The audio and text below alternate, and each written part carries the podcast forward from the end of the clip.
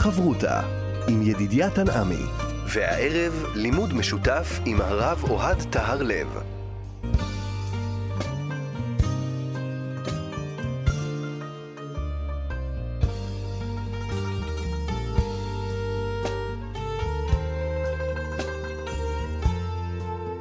שלום, כאן מורשת חברותא, לימוד משותף עם רבנים ואנשי חינוך בנושא תנ"ך, הלכה ואמונה, והערב אנחנו עם עולם האגדה, יחד עם הרב אוהד תערב, ראש מדרשת אות לידנבאום וחבר רבני בית הלל. שלום לך, כבוד הרב. ערב טוב ודדיה לך ולמאזינים. אנחנו יוצאים אל אגדה מאוד uh, מעניינת, אגדה שעוסקת ביחס שלנו אל תענוגות העולם. לכאורה, האדם uh, נברא בעולם שיש בו הרבה דברים טובים, והשאלה היא האם אני יכול לבוא וליהנות מהעולם הזה? האמת שהאגדה נבחרה בגלל uh, תקופת ההנאות והחופשות שלנו. אנחנו בתוך חופש, מרשים לעצמנו ליהנות. uh, לא תמיד דברים שאנחנו נהנים ב- ביום-יום, עושים כל מיני אטרקציות, עושים כיף עם הילדים, נהנים, זה חופש. ובאמת, האגדה מעוררת פה שאלה מאוד מעניינת ביחס להנאות העולם הזה, ביחס לכיף בעולם הזה, ביחס לחיים, מה באמת היחס של היהדות, מה חז"ל אמרו על הסיפור הזה. אנחנו לא באים כמובן לתת פה שום שמוס לאף אחד, אלא להציג תפיסות עולם אה, לכאן ולכאן. אה, לכל אחד יהיה במה להיאחז, במי להתעלות. ההגדה שלנו נמצאת במסכת עבודה זרה. עוסקת בסוגיה האם מותר לשאת ולתת עם עובדי כוכבים ומזלות ביום עידם. חז"ל אוסרים אה, לעשות אה, עסקים איתם ביום חגם, ביום חגם של העבודה זרה. ובאותה מידה חז"ל אומרים שאסור גם לתת מתנות אה, לעקום, לעובדי כוכבים ומזלות ביום הודם, שמא האדם אה, שקיבל מתנה, אותו גוי שקיבל מתנה, ילך ויודה לעבודה זרה שלו, לאליל שלו, אה, הנה, תראה, בזכותך, בזכות זה שהיום זה יום אה, חגנו, במרכאות, קיבלתי את המתנה. והגמרא מביאה כמה וכמה סיפורים העוסקים באמוראים שנתנו מתנות לאותם גויים ביום מעידם. אז הסיפור שלנו נמצא במסכת עבודה זרה, בדף ס"ה עמוד א'. נצלול לסיפור, קדימה. כן.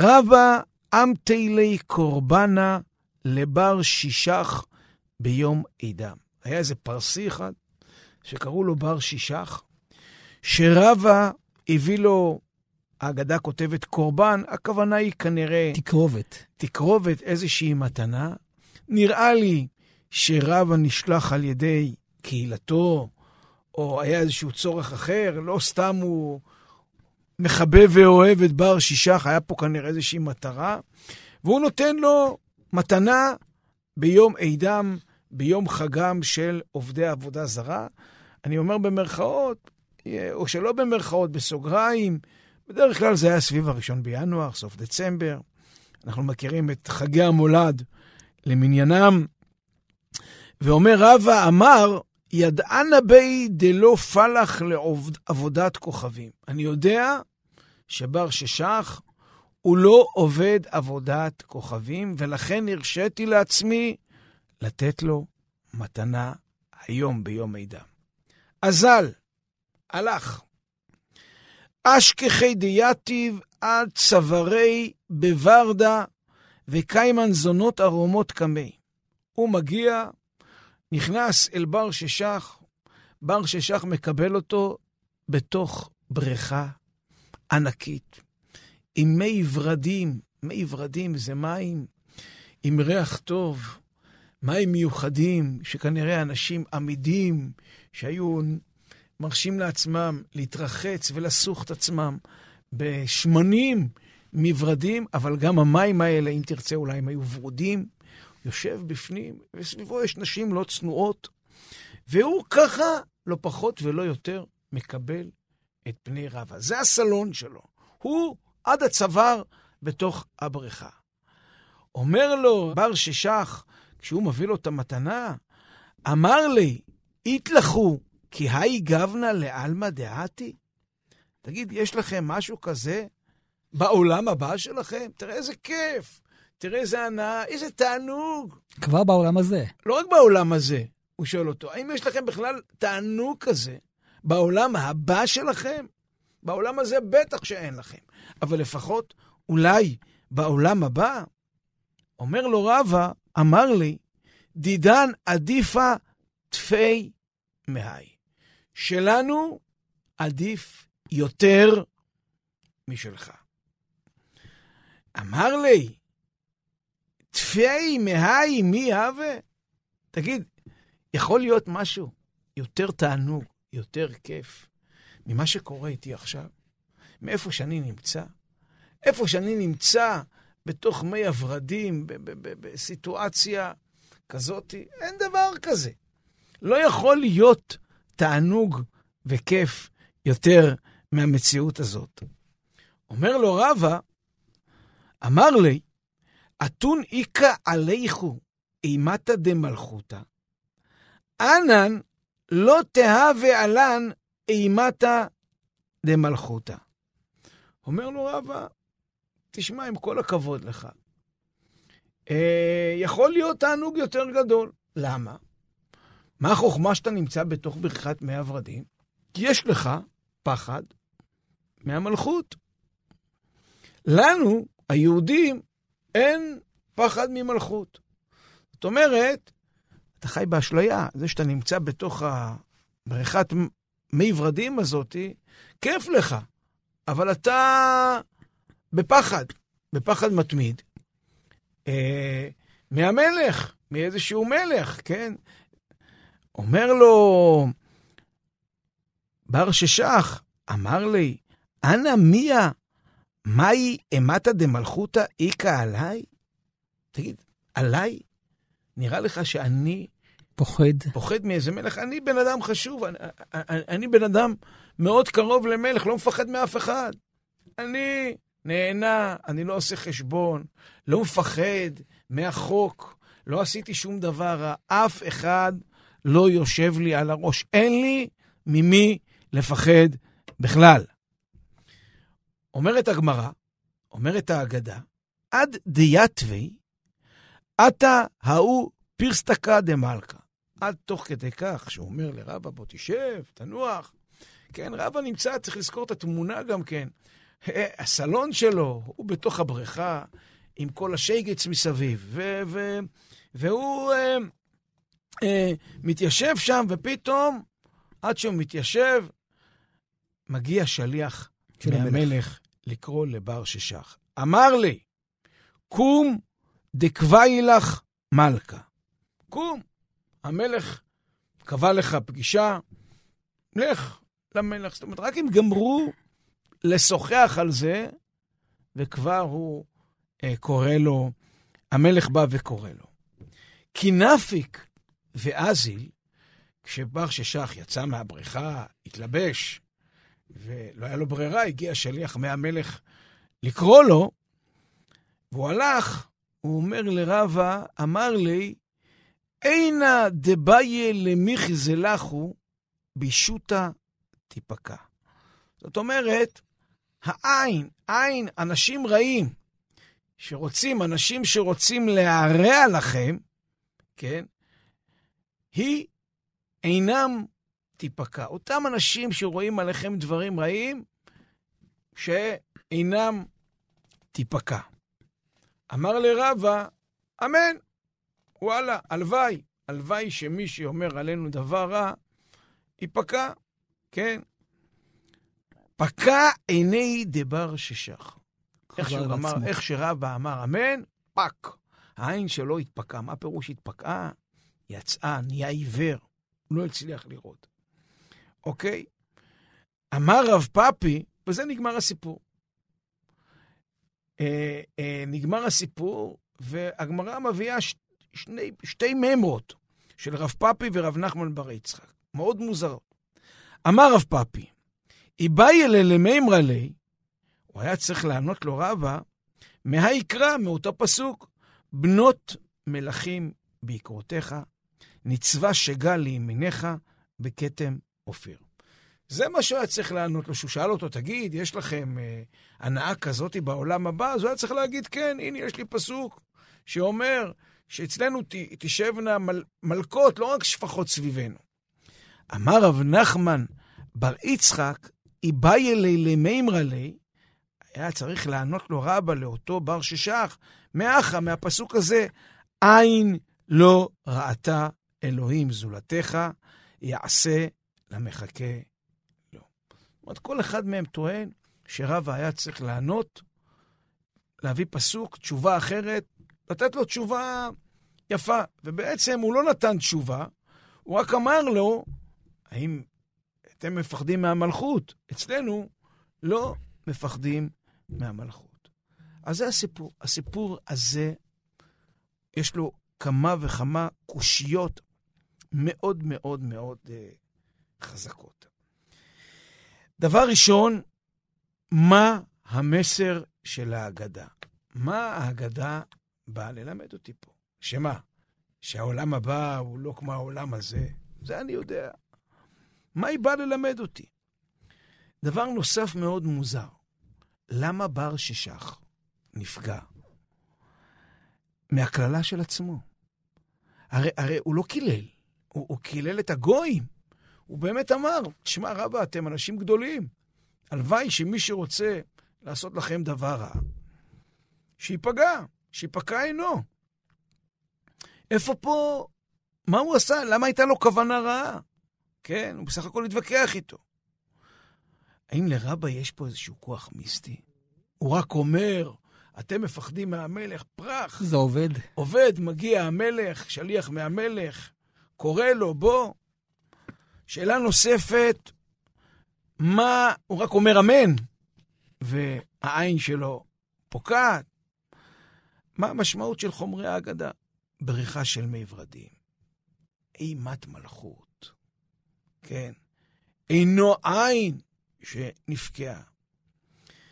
וכמובן ההגדה מעוררת שאלה מעניינת, שלכאורה מקודם אמרנו שזה די ברור, אבל זה לא כל כך ברור. האם יש כאן ויכוח פשוט מה עדיף העולם הזה או העולם הבא? האם זה הוויכוח שלנו? או יש פה משהו הרבה יותר עמוק? מה המיקום של הסיפור בסוגיה? הרי הסוגיה עוסקת בנתינת מתנות לגויים ביום עידם. איך זה קשור לסיפור? למה הסיפור מופיע דווקא כאן? מה הדמות של אה, בר שישך? מה, מה הוא היה שרב בא ומתווכח איתו, משוחח איתו על כל הסוגיות העמוקות האלה? פרסי חשוב. משכיל. משכיל כנראה מאוד, לדעתי הוא גם היה איזשהו פילוסוף עם תפיסת עולם, והוא הוא, הוא היה לו חיים מסוימים. והוא כנראה היה אדם חשוב, ובאמת אה, אה, עם בעל השפעה, עם כוחות, שלא סתם רבא הולך ומביא לו מתנה. מתנה. והאמת שמה שמאוד מפריע לי בסיפור, שאנחנו רואים את דברי רב פאפא, רב פאפא אומר לו, כשהוא שואל אותו, בר שישך, תגיד, יש לכם הנאה כזאת בעולם הבא? אומר לו רב פאפא, היית צריך להגיד, בטח, יש לנו הנאה יותר גדולה. אתה פה יושב עם כל מיני שפחות, אני, אנחנו בעולם הבא, נשב בבריכה, בבריכה של מי ורדים עם אה, מלכות שישבו סביבנו, נשים חשובות שישבו איתנו, כן? אז בעצם, מה הוא אומר לו? הוא אומר לו, ההנאה שלך היא אחלה, היא דבר טוב, אבל לנו יש הנאות לכאורה חומריות, פיזיות, גשמיות, יותר גדולות ממה שיש לך עכשיו. הוא לא אומר לו, ההנאה הרוחנית בעולם הבא היא כולה רוח. הוא אומר לו, בעצם יש לנו יותר.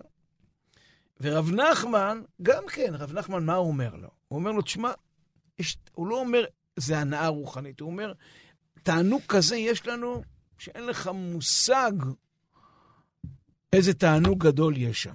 זאת אומרת, אין פה משהו מהותי.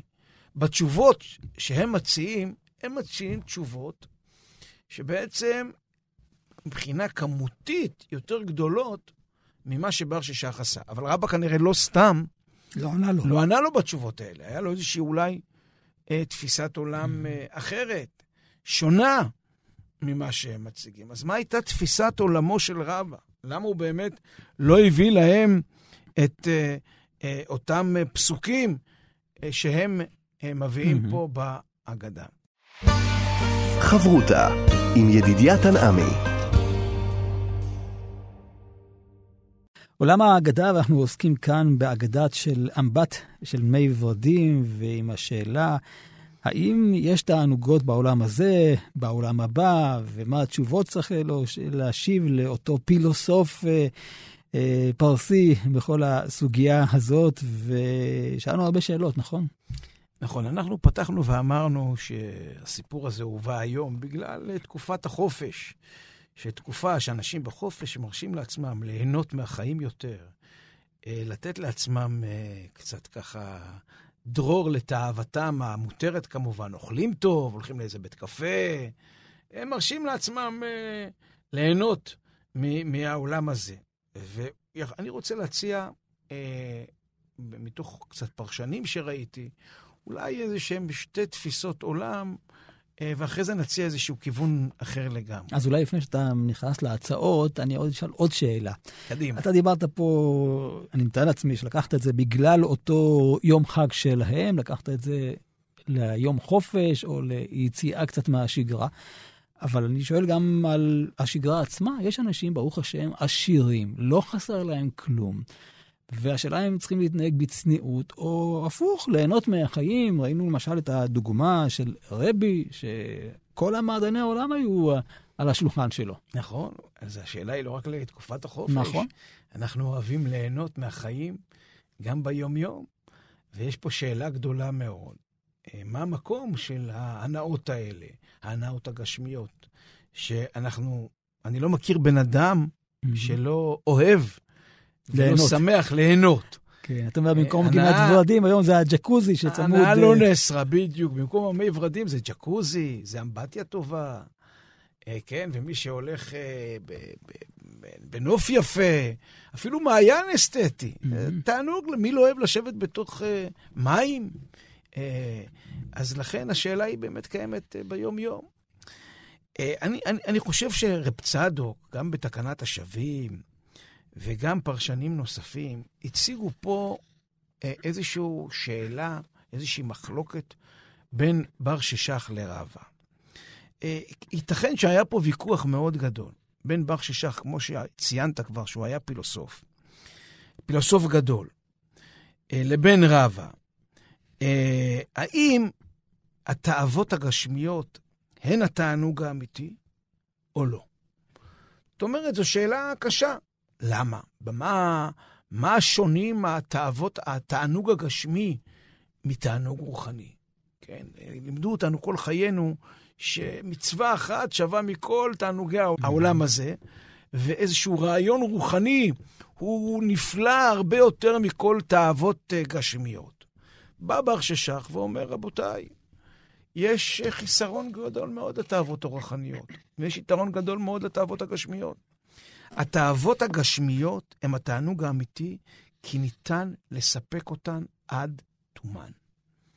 אני עכשיו נהניתי עד הסוף. אה, תענוג, הייתי בבריכה. יכול להיות שאני ארצה עוד, אבל ברגע הזה... אני מרגיש אותה. אני מרגיש אותה עד הסוף. ב... אומר בר ששח לרבה, יש לכם תענוג כזה בעולם הבא? העולם הבא הוא עולם רוחני. אף פעם זה לא מספיק. אנחנו יודעים, אנשים מחפשים את עצמם, מחפשים משמעות לקיום הרוחני שלהם, הם לא מוצאים. הם... כי מה, כי אתה לא יכול לגבול אותו? כי זה אינסופי. וואו. זה אינסופי, אף פעם זה לא מספיק. תמיד אתה תרצה עוד. תמיד אתה תרצה... מצד שני, אומר רבא, אפשר להסתכל על זה הפוך. תאווה גשמית, כן? אה, מס, אה, אה, מר, משביעו רעב, מרהיבו נכון. שבע. מי שיש לו מנה רוצה 200 גם כן, כן. לגבי תאוות הכסף. אז זה אף פעם לא נגמר, אבל זה אולי המשחק מילים בין הכסף לבין הכיסופים. שכסף, אנשים כל הזמן רוצים עוד ועוד. כי הם מרגישים את זה. כי הם, כי מרגישים, כי זה מייצר אצלם געגוע כלשהו. Mm-hmm. ולכן, בעצם השאלה מה נותן משמעות, יושב בר ששח באמבטי שלו. ואומר, תשמע, ידידי היקר, איזה תענוג, הנה, תראה, אני מקבל אותך, אני חי בתוך זה. זה, הקבל, זה הסלון שלי, זה קבלת הפנים שאני עושה לך. ואתה יודע מה? כל מי שהיה חופש בבריכה, תענוג. אתה יושב בתוך הבריכה, ותחשוב אם היה לך בריכה פרטית, היית יושב בתוכה, איזה תענוג. תענוג בתוך המים, חם בחוץ. מים מרפים, עושים כיף, ועוד ריח טוב של מי ורדים. זה אפילו קצת גובל בתחושה רוחנית, הייתי אומר. למול בן אדם שלבוש, ויושב בבית מדרש, והוא רעב. ולכן, מה שאומר אה, אה, אה, אה, בר ששך זה לא סוף העולם, צריך לקחת בר רב פאפי ואומר, תגיד לו, למה אתה לא עונה לו? יש מה שהוא מרגיש עכשיו, בעולם הבא זה פי עשר. כן, רב נחמן אומר לו, תשמע, אתה לא, אתה לא יכול בכלל להגיע לזה. בא רבא ואומר, תשמע, לכם יש פחד של מלכות. לנו אין פחד של מלכות. בא רבא ואומר, תשמע, עם כל הכבוד לך, אולי אתה צודק, אולי אני מצליח לממש את כל תאוותי בתאווה הגשמית, בתענוג הגשמי, אבל תמיד תהיה פה בעיה פסיכולוגית. אני חי בפחד. יש איזשהו פחד של מרות פה בעולם הזה, תקלקל לי את זה. שהנה החוק יתפוס אותי, מישהו יישב עליי, כן? אז, אז מס הכנסה, אולי, אני מביא את זה כדוגמה, יתפוס mm-hmm. אותי. אבל כשאנחנו מדברים על יראת מלך, מלך, מלך היה דיקטטור אז. הוא, הוא, הוא היה עושה את מה שהוא... הוא, הוא, לא, הוא, הוא, הוא היה קורא לך, היית חייב לעמוד. אומר רבא, לנו, אין לנו את הפחד הזה. יש לנו מלך, אבל הוא מלך רוחני. ההפך. וואו. מסביר רב צדוק, אצל היהודים, הם רוצים את אימת המלכות הזאת. אין לך בן חורים, אלא מי שעוסק בתורה. אלא מי שעוסק בתורה. כן, עבדי עבדים הם. עבד השם הוא לעולם בן, בן חורין. אומר רב צדוק הכהן מלובלין, שזה, אנחנו נמצאים בערב אה, ראש חודש אלול, בעזרת השם, ימי התשובה, ימים נוראים, פחד, יראה, אומר רב צדוק הכהן מלובלין, ראש השנה, אתה מבקש ותן פחדך על כל מעשיך, כן? אה, אה, אומות העולם בורחים מהפחד הזה. זה, זה, זה עוצר אותם. אנחנו, זה לא עוזר להם. זה לא עוזר, אנחנו רצים אחרי זה. אנחנו מבקשים פחד מהשם יתברך. למה? כי הפחד הזה, היראת שמיים הזאת, היא היסוד של השלווה שלנו. היא הסרת מיני הפחד. ואומר רב צדוק, הנה, הסיפור הזה, זה, זה הרעיון. אומר רב צדוק יותר מזה. ראש השנה, השמחה, לכן צריכים לשמוח, מוסתרת בפחד הזה. כן, ולכן אומרים, מראש חודש אלול לדוד השם אורי ואישי, כי בתוך הפחד הזה יש אור גדול. אז בסופו של דבר אומר רבא, עם כל הכבוד, נגיד שאתה צודק, אבל איזה מין תענוג זה כשכל הזמן משהו פה מנקר לך מאחורה ומפריע לך. אז זה כיוון אחד. כיוון שונים שאני רוצה להציג, שאני חושב שאולי זה מאוד מאוד מאוד הפשט שקיים פה, זה שחז"ל רוצים להציע לנו פה התמודדות פסיכולוגית עם תאוות העולם הזה. עם היצרים הבוערים, הלבה הבוערת בתוך האדם. תראה, בר ששח הוא פרסי שרחוק מעולמנו מזרח ומערב, נמצא בתוך. בריכת מי ורדים. הוא מסמל אולי, עם נשים לא צנועות סביבו, את הלא הבוער של הר הגעש היצרי, הגברי שקיים באדם. ותראה מה קורה לו. הוא רק, אנחנו רק מציצים פנימה, כאילו, כאילו בן אדם, חז"ל אומרים, אתה יודע מה? אתה כל כך מתאווה, בוא נפתח לך איזשהו הצצה לעולם הזה. אתה נכנס לעולם הזה, ואופס, אתה נקרא אל המלך. כן, אופס, אתה, יש לך פה איזשהו אנוש. יכול להיות שהמלך פה מסמל את הקדוש ברוך הוא. המלך קורא לך, אתה רק נכנס לתוך התאוות, תיזהר, המלך יקרה לך. אה, אה, רבא בא ואומר, העולם הזה הוא עולם של היצר, עולם מלא כאוס, עולם ללא סדר. ובעצם, מה שקורה פה, חז"ל באים ואומרים, איך אנחנו נתייחס ליצרים שלנו, לתאוות שלנו. בא רב פאפי ורב הונא, וכל אחד מציע הצעה אחרת. רב פאפי מציע אה, פתרון להתמודדות הזאת. אומר רב פאפי, בוא ננהל משא ומתן עם היצר הרע. בוא ננהל איתו משא ומתן, כן? תדע לך, עזוב אותי עכשיו, לעתיד לבוא, אחלה יהיה לי. לא שווה לי עכשיו. עכשיו אני אהיה שבוי בתוכך, לעתיד לבוא בעולם הבא אני אקבל את זה. רב נחמן בא ואומר, התענוג הוא כל כך גדול, שלא ניתן בכלל להבינו ולראותו, כפי שכתוב עין לא ראתה. זאת אומרת, העין האנושית לא מסוגלת להבין את התענוג, אבל הם לא אומרים שאין תענוג. הם אומרים, היצר הרע מטריד אותך? לא בטוח שתאכל לו. תדחה. יבוא יום ותן לו את המקום.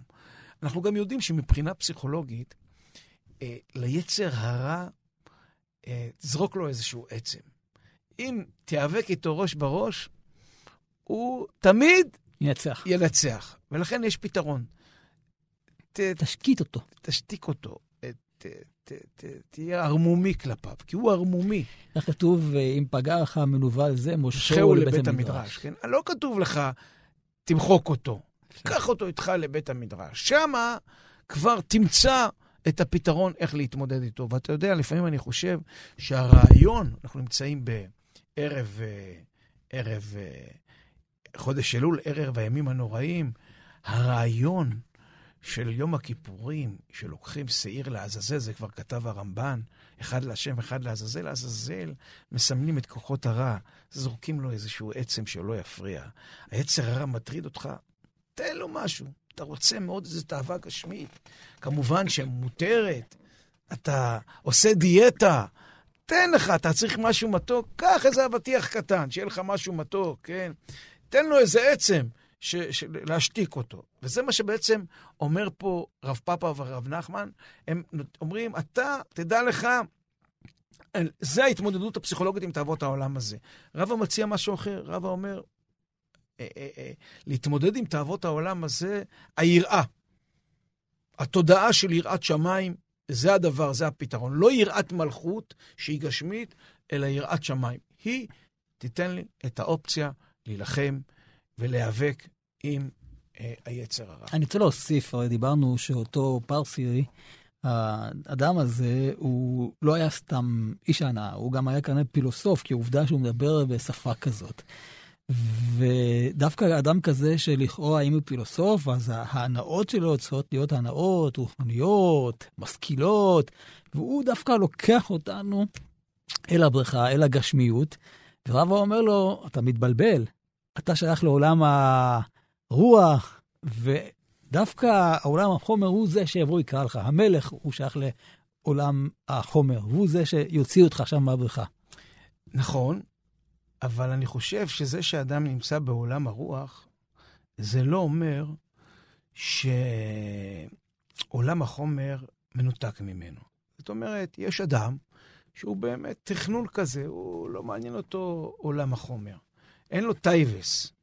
יש אדם שהוא רוחני, ועדיין הוא חושני, ועדיין שיש לו תאוות. ואתה יודע מה? בוא ניקח את הדוגמה של האומנים. אומנים, נו. הם יוצרים.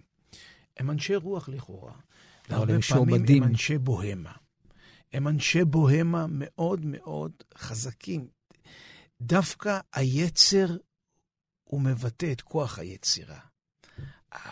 היצר אצלהם כל כך חזק, שהוא מייצר הרבה פעמים עולמות רוחניים, שחז"ל אמורים, משכהו לבית המדרש, קח את כוח היצירה הזאת ותביא אותו לבית המדרש. אז מה שרבא אומר, קח את ה... הוא לא אומר לו, אל תשתמש.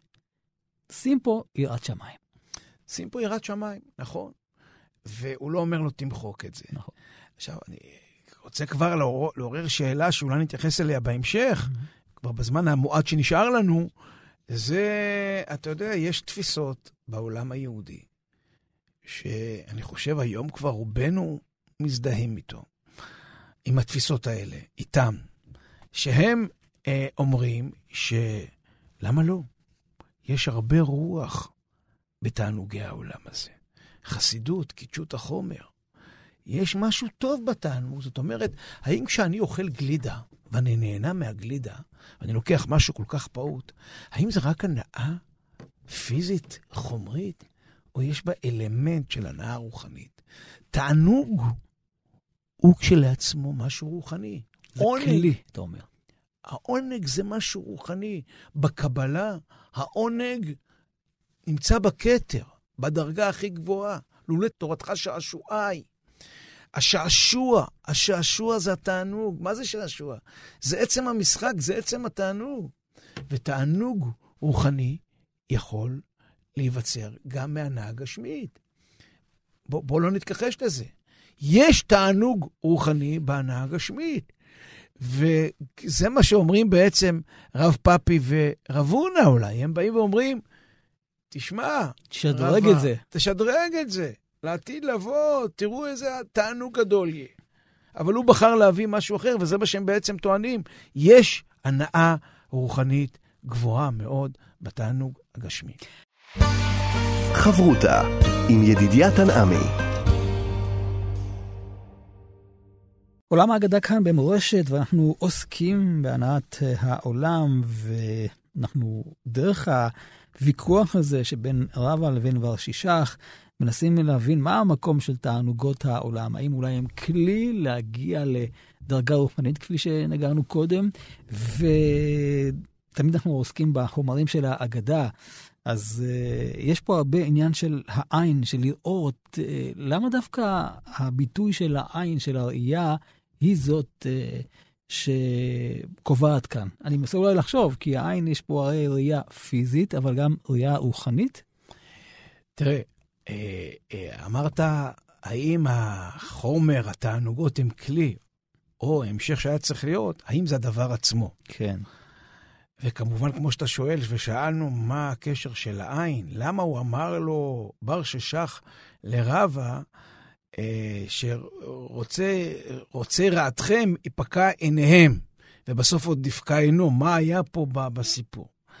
אז תראה, הסיפור שלנו, למעשה, ואנחנו עכשיו חוזרים לניתוח הסיפור, עם השאלות ששאלנו, נע על כמה צירים. יש פה כמה, כמה צירים בסיפור אה, שעוסקים ב, בכמה וכמה ניגודים. יש פה מתנה מול קבלת עונש. רב הבא מביא מתנה, ואחרי זה יש פה איזשהו עונש מסוים, עונש תמיד אולי ההפך ממתנה. יש פה הנושא של הסיפור. זה האלוהים של היהודים, הקדוש ברוך הוא, האמיתי, מול אלוהי חזב של עובדי אלילים. כן, הרי זה הרקע של הסיפור, שהאם אתה מביא מתנה ביום עידה. יפה. יש לנו פה ברכה מול קללה. כי, כי בר ששח מברך, מברך אותו. אותו. והברכה הזאת היא נהפכת לקללה. יש לנו פה אימה ופחד מול עונג העולם הזה, אם תרצה, כן, אה, אה, מול עונג, אה, תענוג שזה האנטיתזה, אולי, של פחד שאדם מפחד, הוא לא יכול להתענג. ויש לנו כמובן ציר מאוד מרכזי פה לאורך כל הסיפור, וזה העולם הזה מול העולם הבא. ושאלנו, העין. העין הזאת היא כנראה, היא מאוד מרכזית פה לאורך כל הסיפור. הסיפור. העין הזאת היא הציר המרכזי של הסיפור שלנו. למה? מה יש פה העין שכנראה מאוד מאוד אה, דומיננטית? תראה, רבא נאלץ לתת לו מתנה, לאותו בר ששח, אה, ואומר רבא, אני נתתי לו מתנה כי אני לא מאמין בעבודה זרה שלו. זאת אומרת, מה זאת אומרת אני לא מאמין? הוא לא עובד עבודה זרה כמו כולם.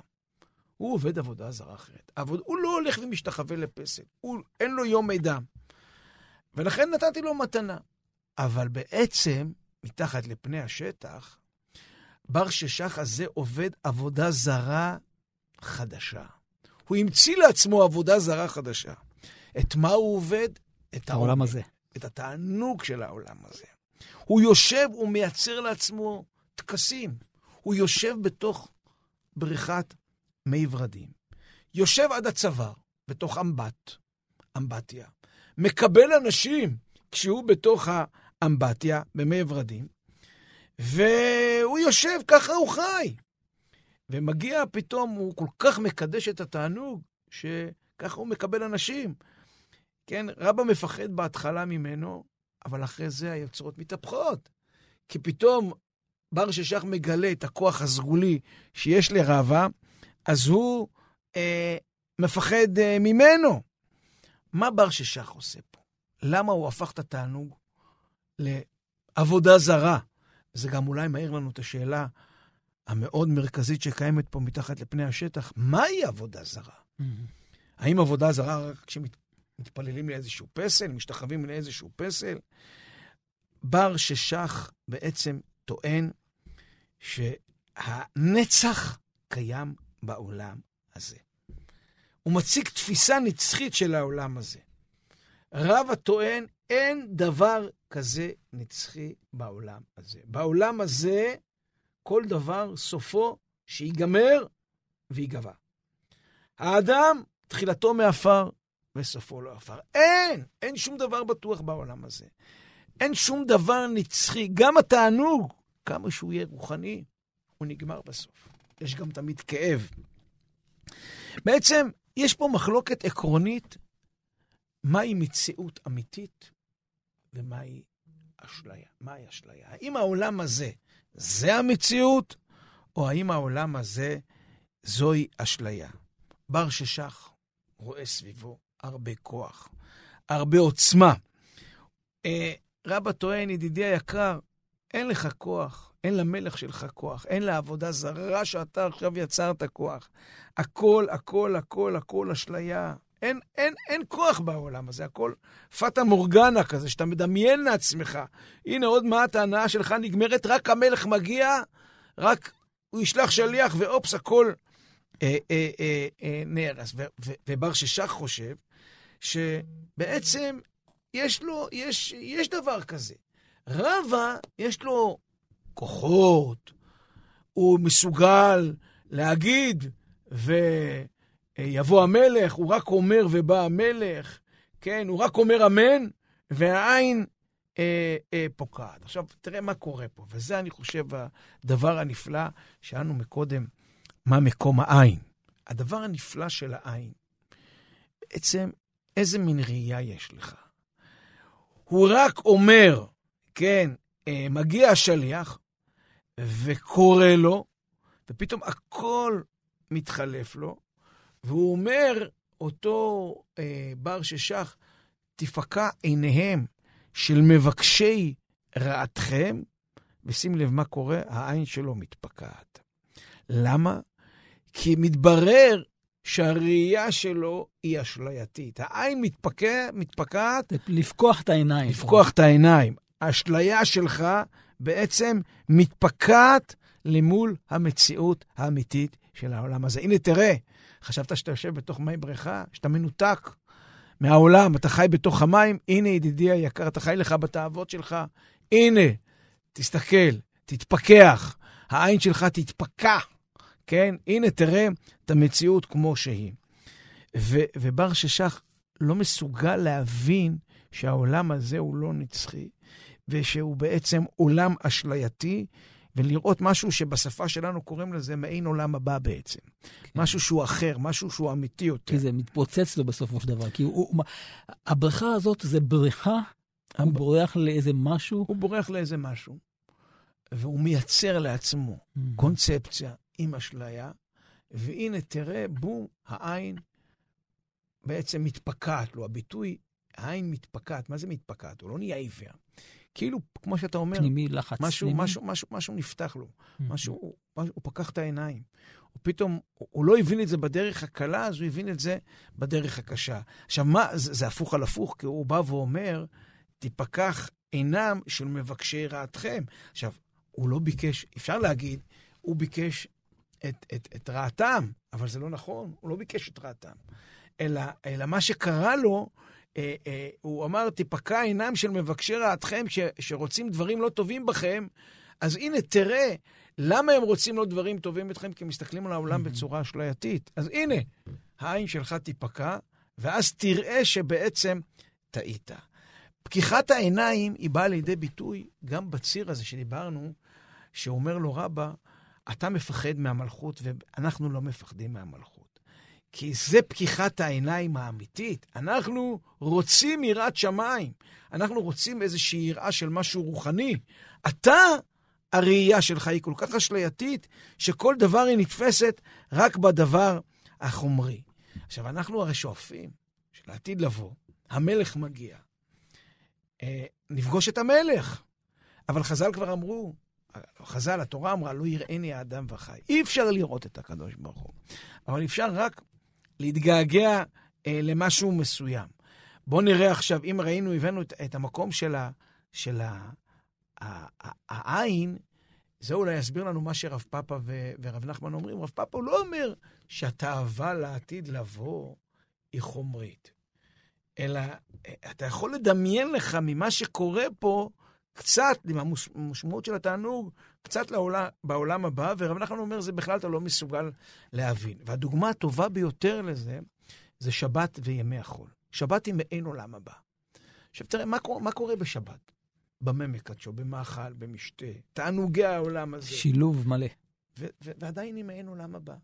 זאת אומרת, יש פה משהו שבעולם הבא, ופה אני רוצה להגיע לבריכה, הבריכה הזאתי, ובזה בר ששח רוצה לגעת, היא, היא, היא מסמלת נחת מסוימת. כשאדם נמצא במים ובהרפייה. שבת זה מצב של הרפייה, שאתה יושב, אתה לא עובד, אתה לא, אתה לא יוצר. וזה נותן לך מעין נחת. אבל בעצם בעולם הזה אי אפשר לשבות שבעה ימים. לכל שבת יש מוצאי שבת, כמו שאמרו המפקדים שלנו בצבא. כן? השבת נגמרת, יגיע מוצאי שבת, היא תיגמר. השבת האמיתית היא אחרי שבן אדם גומר את החיים שלו פה, אז הוא יושב בנחת. השבת, אתה רק יכול להבין משהו כזה. עכשיו, אני לא חושב שבן אדם פה רוצה להיות בשבת כל הזמן. זה בלתי אפשרי כמעט. כי בן אדם יש לו צורך לעבוד ולהשקיע וכולי. ואם יצאנו מהנושא הזה של חופש, אני רוצה להגיע לחופש. האם בן אדם יכול להיות כל החיים בחופש? לא. הוא לא מסוגל. אדם לעמל יולד. אדם לעמל יולד, אתה יודע, כשהיינו בצבא, או כשאדם עובד קשה, הוא חולם על החופש כבר הבא ועל הנחת. אבל כשהוא מגיע לנחת, כמה הוא יכול להיות? הוא הולך לאיבוד. הוא צריך מסגרת, הוא צריך יעדים, הוא צריך עבודה. ואני חושב שמה שהתורה אומרת, שיש תמיד תעבוד ביום השביעים, תשבות, זה ציווי כפול. צריך גם לעבוד, יש מצווה לעובדה או לשומרה, עמל. חז"ל לקחו את זה לעולם רוחני, עובדה ושומרה בתורה, אבל הפשט הוא לעבוד בעולם הזה, וחז"ל דיברו גם כן על התענוג שיש לאדם בעמל. גדול העובד מיגיע כפיו, כן? יותר מיראת שמיים. זה בדיוק זה. יש עמל, יש תענוג בעמל. יש תענוג בעולם הזה, אבל זה משהו אחר, והשבת היא רק מעין אותו דבר שנמצא לעתיד לבוא. זה רק מראה שבשבת יש לנו תענוגי העולם הזה, זה רק מראה שחז"ל לא יצאו נגד תענוגי העולם הזה, אלא ההפך, הם חיברו את זה. וזה רק מראה שהדמיון, כן, יש משהו מאוד רוחני באותה הנאה חומרית שקיימת, שאדם מחפש אחריה, ואם הוא ידע נכון, בחסידות היו אומרים למצוא את, ה, את החלק האלוקי בפנים, אז אתה כבר תגיע לתענוג הרוחני. למדנו בפרשת השבוע הקודמת, אה, כי לא על הלחם יחיה האדם, כי על מוצא פי השם יחיה האדם. מה הפשט? מסביר הארי, אדם לא חי מהלחם. אדם חי מהחיות שנמצא בלחם. מה נמצא בלחם? מה שנמצא בלחם זה אותן אותיות שהקדוש ברוך הוא אמר, ויהי, והוא עשה את הדבר הגשמי. זאת אומרת, כשאתה יודע למצוא את אותן אותיות, אותו רוח, אותה חיות שהכניס הקדוש ברוך הוא בחומר, מזה אתה חי. זה ייתן לך סיפוק, זה ייתן לך תענוג. ואם כבר דיברנו על האותיות, אז תראה, זה מדהים. רבא רק אומר, ומגיע שליח מהמלך. הוא אומר אמן, ואינו פקעה. זאת אומרת, יש פה בסיפור גם תובנה של המילה, של השפה שאדם מוציא מפיו, מתוך ההבל של עולם הרוח, מה הוא עושה ומשנה את המציאות. אז התענוג האמיתי זה התחברות לחלק הרוחני שבחומר. זה העולם הבא. העולם הבא, אומרים בחסידות, הוא לא משהו שאחר כך, אלא משהו שהוא נמצא פה, אתה רק צריך... בא. הוא מעבר לקיר. רק צריך לדעת לגעת בו ולהתחבר אליו. תשמע, תוך כדי הדברים אני מדמיין ומנסה לחשוב איזו סיטואציה מקבילה לגינת הוורדים. אולי המקווה זה גם אמבט של מים, אבל נכנס שם לא בשביל הנעת הגוף בלבד, אלא כדי להיטהר, להתחבר, שילוב של... זה יוצא גם- חדש. נכון. וזה מעניין שהחוויה של המקווה, של התיקון, הרי מקווה זה תיקון, היא נובעת אחרי שבן אדם כולו עטוף יפה. במים. ותחושת, התחושה הנעימה שהמים עושים, היא התחושה שבעצם מטהרת אותו. עכשיו, כבר אה, אשריכם ישראל, אומר רבי עקיבא, מי מטהר אתכם? אביכם שבשמיים. טהרת מיידעת, התורה, היא גם יש בה איזושהי חוויה. כשאדם נמצא בעולם הרוח, אז העולם הרוח הוא הרפייה. הוא נותן מקום לחלק הרוחני. אתה חייב להרפות את החלק הגשמי כדי לתת מקום לחלק הרוחני. וכשאתה מרפה, הגוף נהנה. יש לך תענוג. ובזכות התענוג של ההרפייה, פתאום יש מקום לעולם הרוח, לעולם הנשמה. וואו, יישר כוח גדול. תודה רבה לך, אברהם טרלב, ראש מדרשת אות לידנבאום, חבר רבני בית הלל. נשוב וניפגש בחברותה הבאה בעזרת השם. בעזרת השם, ערב טוב לך ולמאזינים, ושיהיה חודש טוב לכולנו. תודה גם לרוני נאור, הטכנאי, כאן ידידיה תנעמי. נשוב וניפגש בחברותה הבאה.